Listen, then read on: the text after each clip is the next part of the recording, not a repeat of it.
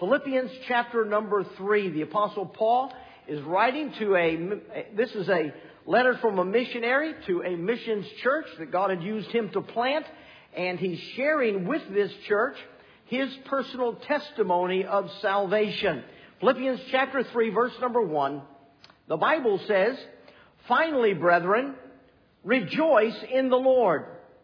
To write the same things to you, to me indeed is not grievous, but for you it is safe. Beware of dogs. Beware of evil workers. Beware of the concision.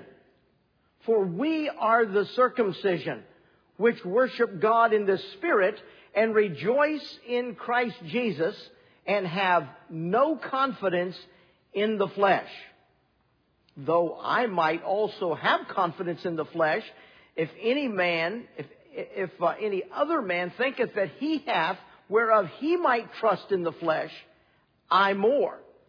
Circumcised the eighth day, of the stock of Israel, of the tribe of Benjamin, and Hebrew of the Hebrews, as touching the law, a Pharisee, concerning zeal, persecuting the church, touching the righteousness which is in the law, blameless. But what things were gain to me, those I counted loss for Christ.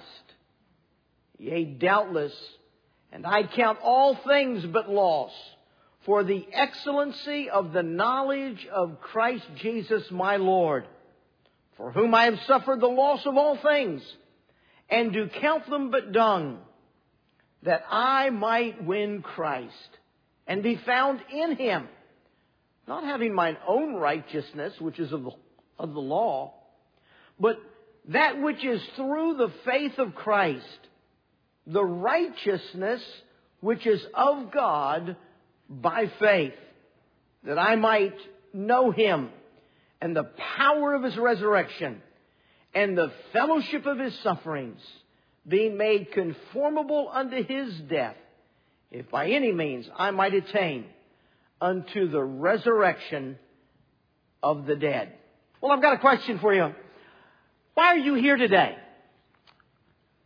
Why are you here today? By the way, if you didn't pick up a sermon handout, we have them sitting at the entrances for you to pick up as you walk in. That's what we're going to be trying to do from here on out. So if you didn't pick up one, uh, ushers have some of those. We're going to try to, we're trying to minimize the things that we hand out during the service, so you can pick those up as you come in uh, to the auditorium and uh, from the uh, the wooden stools on the uh, at the entrances. But um, thank you, men, for helping us make sure those get out and around. I got a question, though, for you. Why why are you here today? That's, uh, that's an interesting question I've been pondering uh, this week. And I read something once that uh, kind of stuck with me. It was a statement that said that when people gather in a place, when people gather in a place, next slide, please. When people gather in a place, you have a crowd. People gathered equals a crowd. But people who are gathered plus purpose equals a church. Now, this morning, you may be contributing to the crowd. Just a crowd of people that happen to end up here in this building this morning at ten o'clock, and we are a crowd. But if there are amongst the crowd people who understand the purpose of Jesus' church, and more than understand that purpose, they have owned that purpose as their own purpose for life, then the crowd is transformed into an amazing organism, a church of the living God. So just a group of people gathered is just a crowd. But the people that understand purpose and own it make that crowd to become a church. And so let's think about the purpose of God's church. this morning. The purpose of God's church. Here's the purpose of Community Baptist Church that goes all the way back twenty-five years to the beginning of the church in an abbreviated statement. And the purpose statement states, our passion is to know Christ and make Him known. Could you repeat that with me? Let's all say it together in unison. Our passion is to know Christ and make Him known. That's purpose. That's a crowd of people who have owned a purpose for being here and a purpose for living that makes a crowd of people to become a church. Now let's broaden it out a little bit. And let's repeat it in this broader statement. Let's say it together. Our passion is to know Christ and make Him known in our community and world. Let's say that one again. Our passion is to know Christ and make Him known in our community and world. That's our purpose statement. But it's a little bit longer than that. So let's go ahead and let's uh, let's fluff it out a little bit more. And let's say it all together. Are you ready? In unison. Our passion is to know Christ and make Him known in our community through worship, witness, discipleship, and fellowship, and in our world through missions. That's the purpose statement of Community Baptist Church that dates back twenty-five years. Is it your purpose for life? As a member of Community Baptist Church, is that your purpose? Do you contribute to c- changing this crowd of people into an actual team, or what the Bible calls an ecclesia, a called out, assembled together group of people around the purpose that Jesus Christ gave to us as His body here in this location? If we have owned the purpose of the church, then we contribute to a crowd of people being a team organized together as a powerful entity in a geographic location to accomplish the purpose of the living God that He gave to us. So the question is, why are you here? Are you here because you're a part of a team organized together in order to fulfill a purpose? Well, with that in mind, let's make it personal. Let's let's change the purpose statement a little bit. Let's change one word in it. Let's all say it together in the abbreviated statement. My passion. Let's all say it together. My passion is to know Christ and make Him known. Is that your passion? Let's say it again a little bit broader. Are you ready? Say it all together. My passion is to know Christ and make Him known in our community and in the world. Or the full statement, one more time. My passion is to know Christ and make Him known in our community and, I'm sorry, through our worship, witness, discipleship, and fellowship, and in our world through missions. Is that my passion? That's what's critical in a crowd of people becoming an organized, powerful, assembled together team organized around the purpose of God. Our theme of our twenty-fifth anniversary, as you have seen, is still forward. Still looks back over our shoulders at twenty-five years to reminisce, to remember.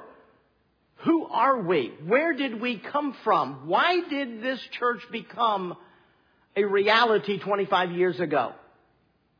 Who have we been through twenty-five years?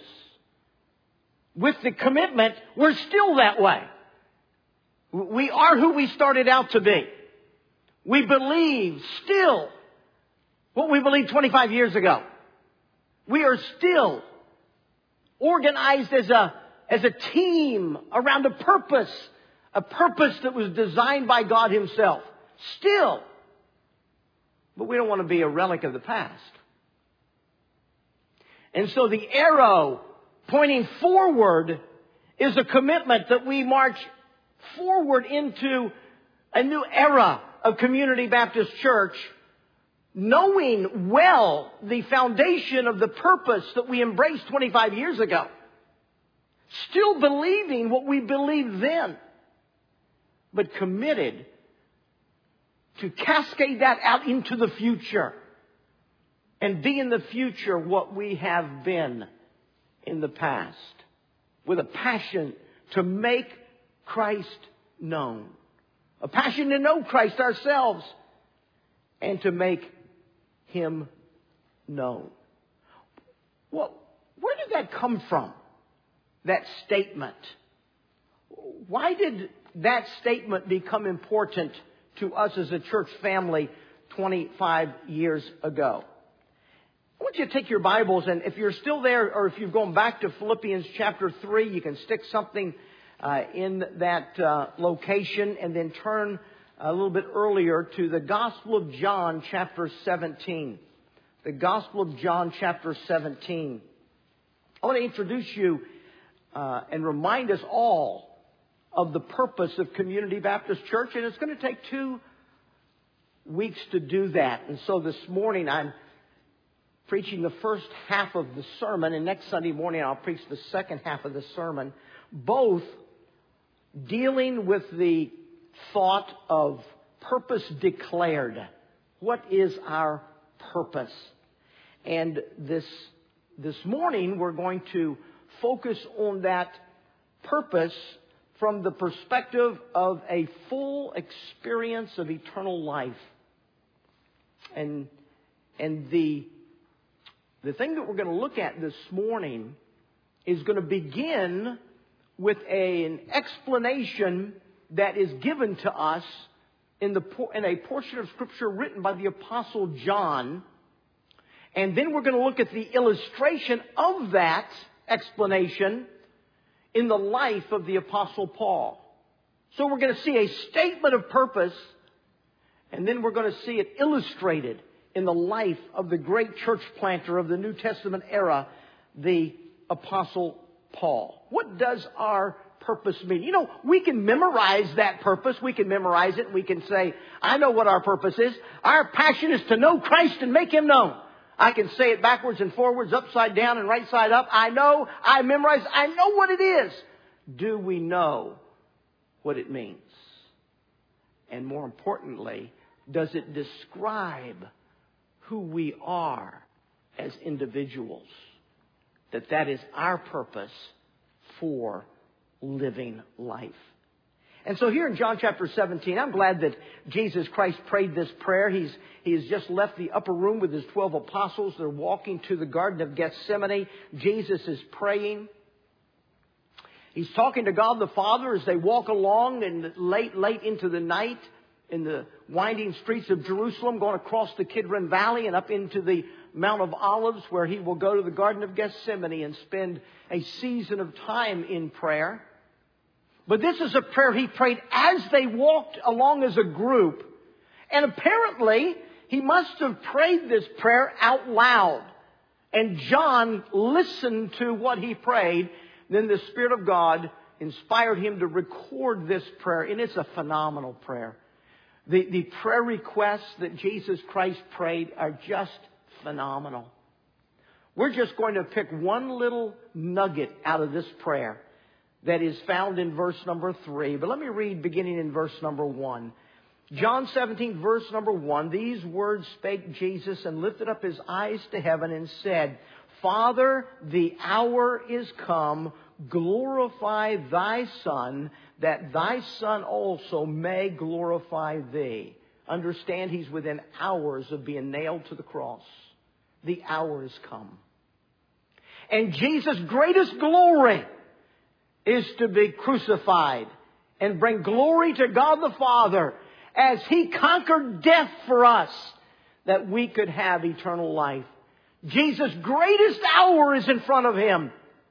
And he's ready. Could I paraphrase his prayer request? Jesus said of the cross, bring it on. The hour's here. Bring it on. Glorify thy Son, that I might glorify thee. As thou hast given him power over all flesh, that he should give eternal life to as many as thou hast given him. And this is life eternal, that they might know thee, the only true God, and Jesus Christ, whom thou hast sent. Jesus is fixated on the salvation of your soul. As he approaches the hour of his crucifixion, you are on his mind. He'll actually pray for you specifically.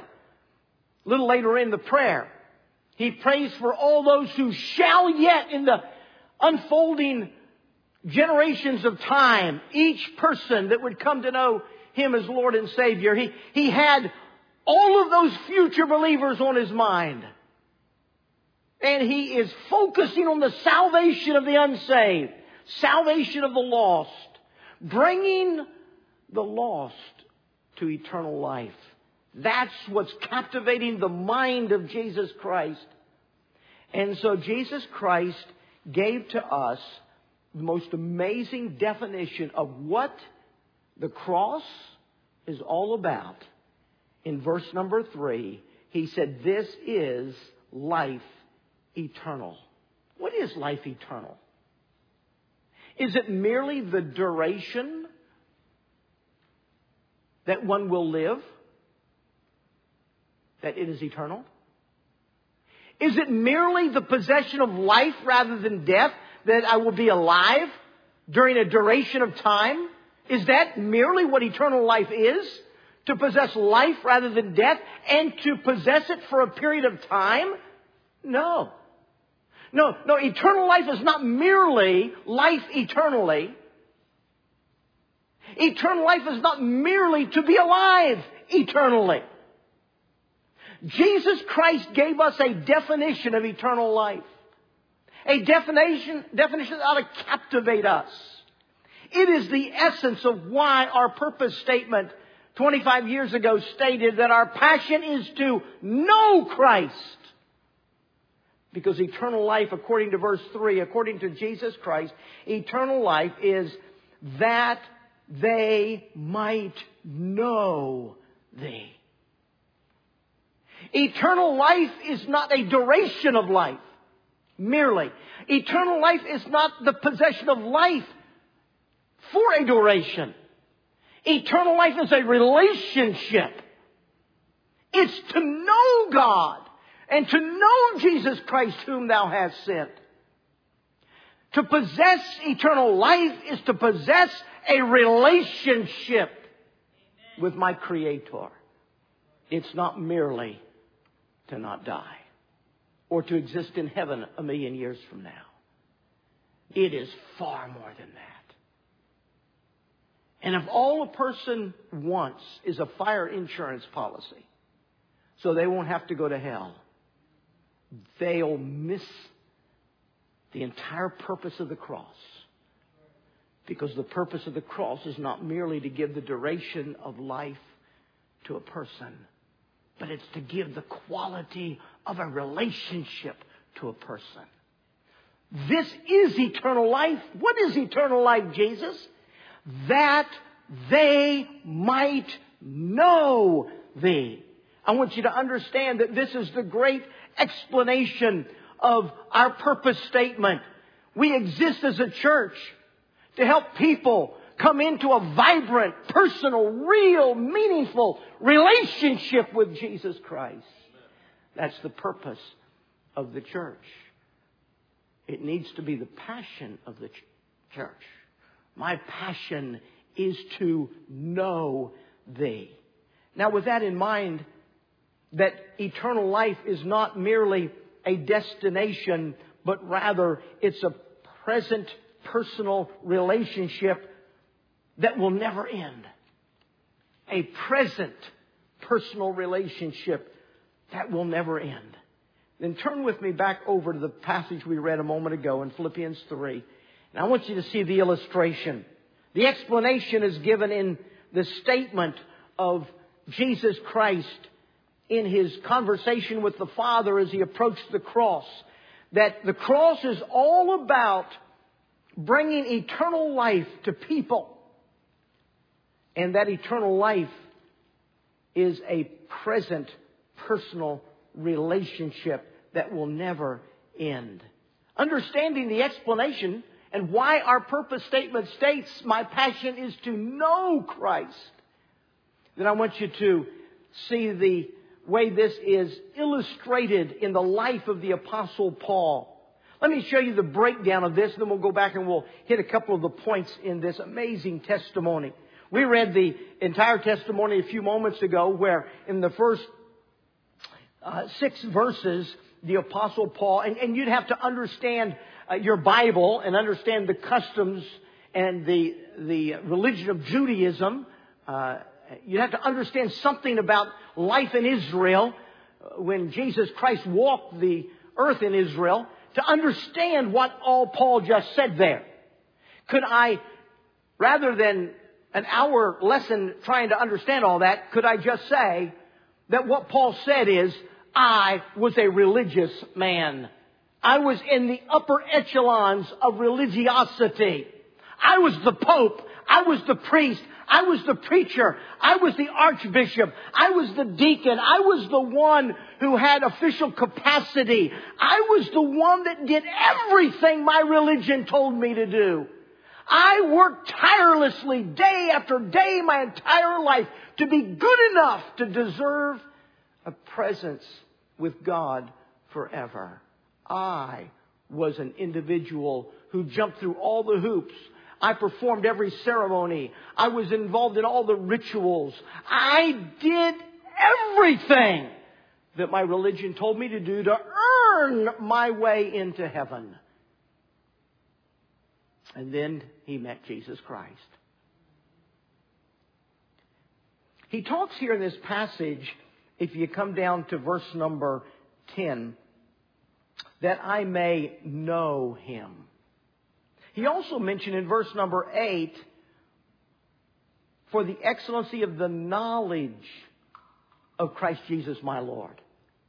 Here's an illustration of the statement Jesus made that eternal life is all about a present personal relationship that will never end.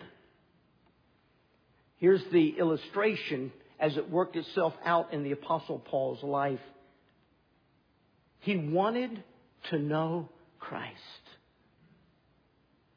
A personal, vibrant relationship with the living God. And the Apostle Paul saw that in two different installments, could I say it that way? Two different aspects. He said in verse number eight at the end of the verse that I may win Christ and be found in him. That's what we call justification. The moment in which I win Christ and I become in Christ. In a split second of time. But then, in verse number ten, he speaks about that I may know him. Now, I'm, I'm a, a nut for um, for observing uh, repetitious clauses and trying to pick apart and understand the Word of God. You'll notice that verse eight ends, that I may, and verse number ten begins, that I may. That I may win Christ, that I may know Christ. And so in your little worksheet this morning, you see that the Apostle Paul is willing to give up all of his religion in order that he might gain Christ. That's justification. And in order that he might know Christ, that's a growth that takes place for the rest of my life that we call sanctification. As I gradually learn more and more and enter deeper and deeper into a personal relationship with the one to whom I was introduced at the moment of my justification.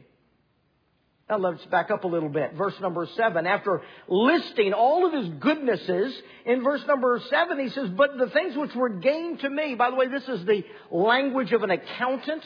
This comes out of the accounting world. He says, he says, the things which were gained, the word gain there means an asset. It means something on the, on the side of the balance ledger that's to your good. It's something you have. And the Apostle Paul listed all of his good works, all of his religion, all the things that he'd worked all his life to attain, to build up a balance on his balance sheet that was filled with assets. He said, what I had always, my entire life, considered to be my assets, my gain, I counted loss. The very same word is used over in the story in the book of Acts where the Apostle Paul was on a boat that was destined for shipwreck. And in the midst of that horrific storm in the Mediterranean, the ship, it seemed, was going down. And they threw everything overboard. They threw the gold. They threw the food. They even got down to where they threw the actual tackling that they would use to sail the ship. The Bible says they took it with their own hands and they threw the tackling overboard to lighten the ship. They were desperate. Everything that they thought was an asset to them on that boat, the treasure, the food, the store of commodity that they were transporting, even the very block and tackle, everything that they considered valuable to them, they threw it overboard. Because it became a loss that would take them down to the bottom of the Mediterranean and take their lives. That's the terminology used here. Paul said, what I counted to be the great assets of my life that would earn me favor into the presence of God, I counted all of that to be damage to me. It is not an asset. It's going to drag me down. It's not going to lift me up to heaven. It's going to take me down to hell. My religion, my good works, my goodnesses, everything that my whole life I thought earned me a presence in the, in the place of God is in reality a loss and a danger that's going to take me to the pits of hell. And so I counted all of it as loss, as damage. He even went so far in the next verse to say, I counted it all as dung, as manure, the waste that would come from the body after all the energy is removed from the food. It is dung. All my righteousnesses as filthy rags. And so in verse eight, yea, doubtless I count all things but loss, because that's what it costs to come to know Jesus Christ. For the excellency of the knowledge of Christ Jesus my Lord, for whom I have suffered the loss of all things, and do count them but dung, that I may win Christ. Now that's the same word translated uh, as... Uh, loss in verse number seven. You say, well, why isn't it translated loss? That I, I'm sorry, that I may win Christ. It's the same word in verse seven translated gain. Well, why is it translated gain in verse seven? And why is it translated loss uh, or, or win, I'm sorry, in verse number eight? Because one's a verb and one's a noun. Verse number seven, he talked about something he possessed. But in verse number nine, he, uh, verse number eight, he uses it as a verb that I might gain, that I might win, that I might acquire that which was so valuable to me, or what I thought was valuable to me. He was willing to give up the what he thought was valuable in order to, to gain or to win to himself what was in reality valuable, and that is the person of Jesus Christ who could save him from his sin. He said, that I may win Christ, that I might gain Christ, that I might acquire Christ, that Christ might come into my life and be to me what all of my religion could never be, that Jesus Christ might come into my life and be all that my good works could never be, that I might acquire, gain, win, possess the person of Jesus Christ and be found in Him, not having mine own righteousness, which is of the law, my good works, all the things I did right, but that which is through faith, the righteousness that comes through faith in Jesus Christ, the righteousness which is of God by faith. The Apostle Paul got saved. He gained Jesus Christ. Could I say to you the three little statements there? How do I gain Jesus Christ in my life? Number one, it'll cost you everything. Paul said, I had to count all of my good works as manure. I had to count all my religiosity as manure. I had to admit that there was nothing I could do. And all the things I've tried to do to earn favor with God, I had to cast it all away and discard it all. And then in verse number nine, it will require you to acknowledge your inability. I was found in Him, not having mine own righteousness, but rather the righteousness that only God can provide through faith in Christ. It will require that you acknowledge you are totally incapable of ever earning favor with God. And then finally, it'll require that you trust Jesus and Jesus alone. Verse number nine ends, the righteousness which is of God by faith. Now that's That's justification. That's salvation. I come to the point in my life where I realize that everything I could ever do for God will do me no good whatsoever, and I'm totally incapable of ever fixing the problem of my sin. So I reject it all. I turn away from it all. And I trust Jesus Christ and Jesus Christ alone for my salvation. Oh, to know Christ in justification. To have a knowledge of Jesus Christ as my Lord and Savior. My purpose is to know Christ and to make Him known. C B C was birthed by groups of people from sister churches here in Northern Virginia who often on a Saturday would bring a group of people over and meet with me over in the warehouse and get literature. And then they would fan out all over this area and pass out gospel literature to invite people to a new church being planted. Gospel Blitz existed at C B C before C B C existed as a church. And then as as people came and as a church body was, was organized and formed, then the members of Community Baptist Church took ownership of that responsibility to make Christ known in our area. And so every month we would have fifteen, twenty-five, thirty-five people out every every time we had Gospel Blitz out giving out literature, spreading gospel tracts, letting other people know, putting in the hands of people the gospel of Jesus Christ. And the membership of C B C took ownership of the purpose. Our passion is to know Christ and to make Him known. Thousands of gospel tracts were distributed throughout the area. Yesterday, you know, we, we've, we've uh, everything's got messed up with COVID. And God has burdened Troy Marvin about the need of Northern Virginia for the gospel. People in his community that don't know Christ, as he walks the streets of his community and prays for the people that live in this house, prays for the people that live in this house. He's asked people, would you come and help me? Would you come and meet me over in my community?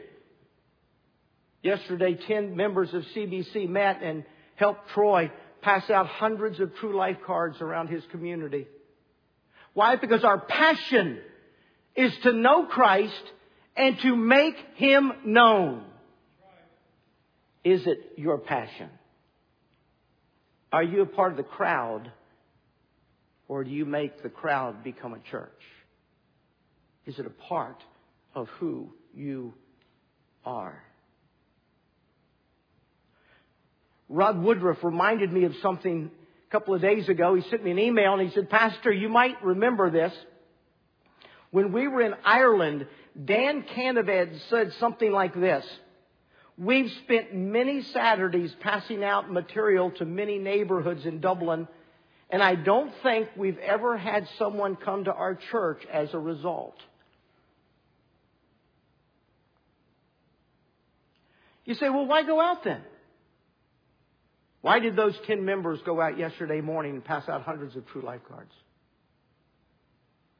I've passed out gospel tracts all my life, all my Christian life, and I don't know that I ever have known of one person that got saved from one of the gospel tracts I've given out, but I still give them out. Why? Why give them out? Why go on Gospel Blitz? Why have a passion to make Christ known?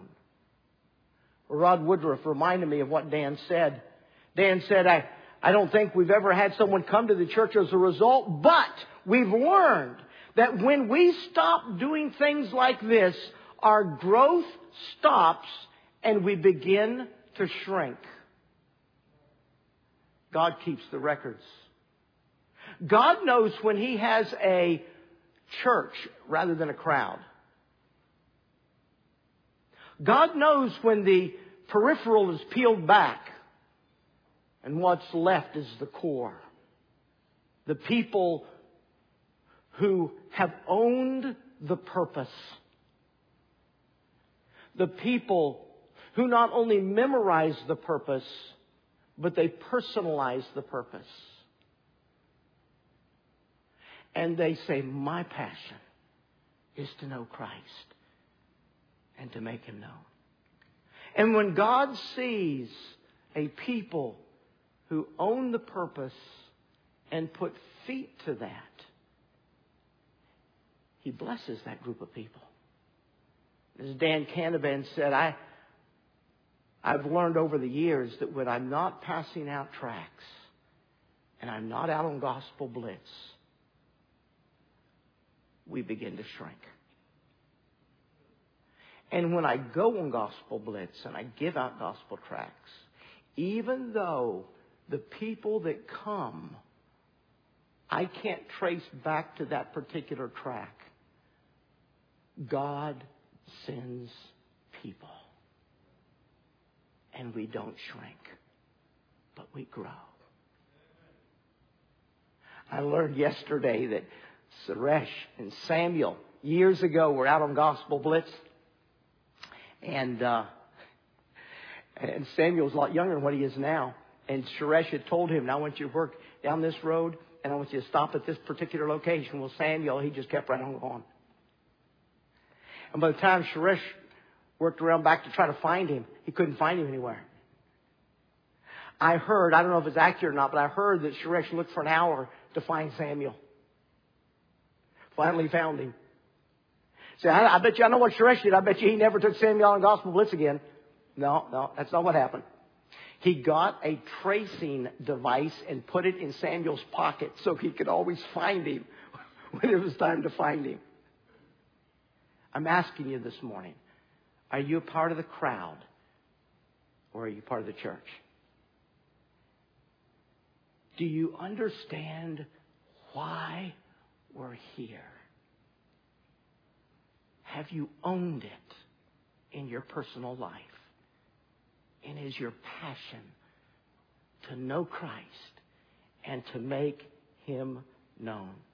Could I finish by just pointing out that having come into a relationship whereby he gained Christ and Christ became his, he then said in verse number ten, that I may know Him and the power of His resurrection and the fellowship of His suffering. You see, Paul wanted his introduction where Christ came into his life and he gained Christ. He wanted that to begin the transformation of his character where he might know Christ personally, to know Him, to know His thoughts, to know how He feels, to know what He's about, to know Christ personally. But not just that. He wanted to know Christ powerfully. He wanted to know the power of a resurrected Christ working through His life, accomplishing unbelievable things that could only be done by the power of a God who's powerful enough to breathe life back into a corpse. The power of resurrection. Paul said, I want to know the power of His resurrection. Paul prayed for that in Ephesians chapter two for the members of the church at Ephesus. He prayed that they might come to experience the power of a resurrected Christ in their sanctification, in their developing relationship with Jesus Christ.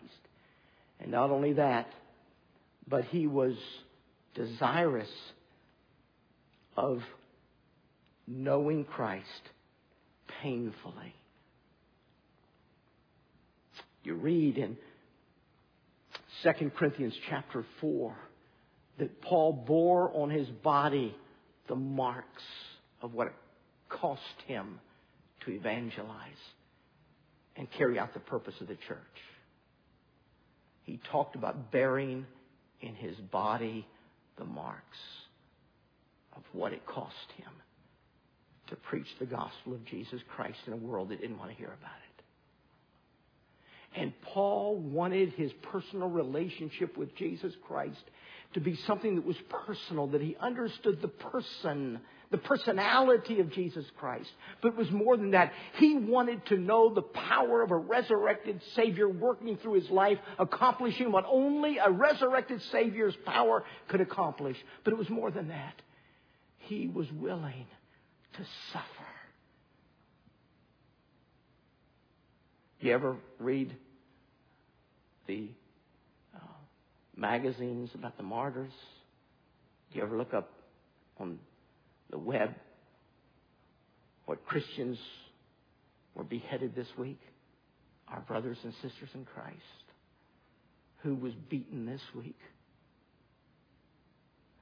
Paul said, I want to know Christ so deeply that when I suffer for evangelism, I'll accept it as a painful knowing Jesus Christ on an intimate level that I had never known him before. That's what is meant when we say our purpose is to know Christ and to make him known. I want to know him personally, powerfully, and even painfully. And then I want to make him known in our community and in our world. And when a church full of people own the purpose that Jesus Christ gave to us as a church body, then we become a powerhouse for Jesus Christ in a world that doesn't know him.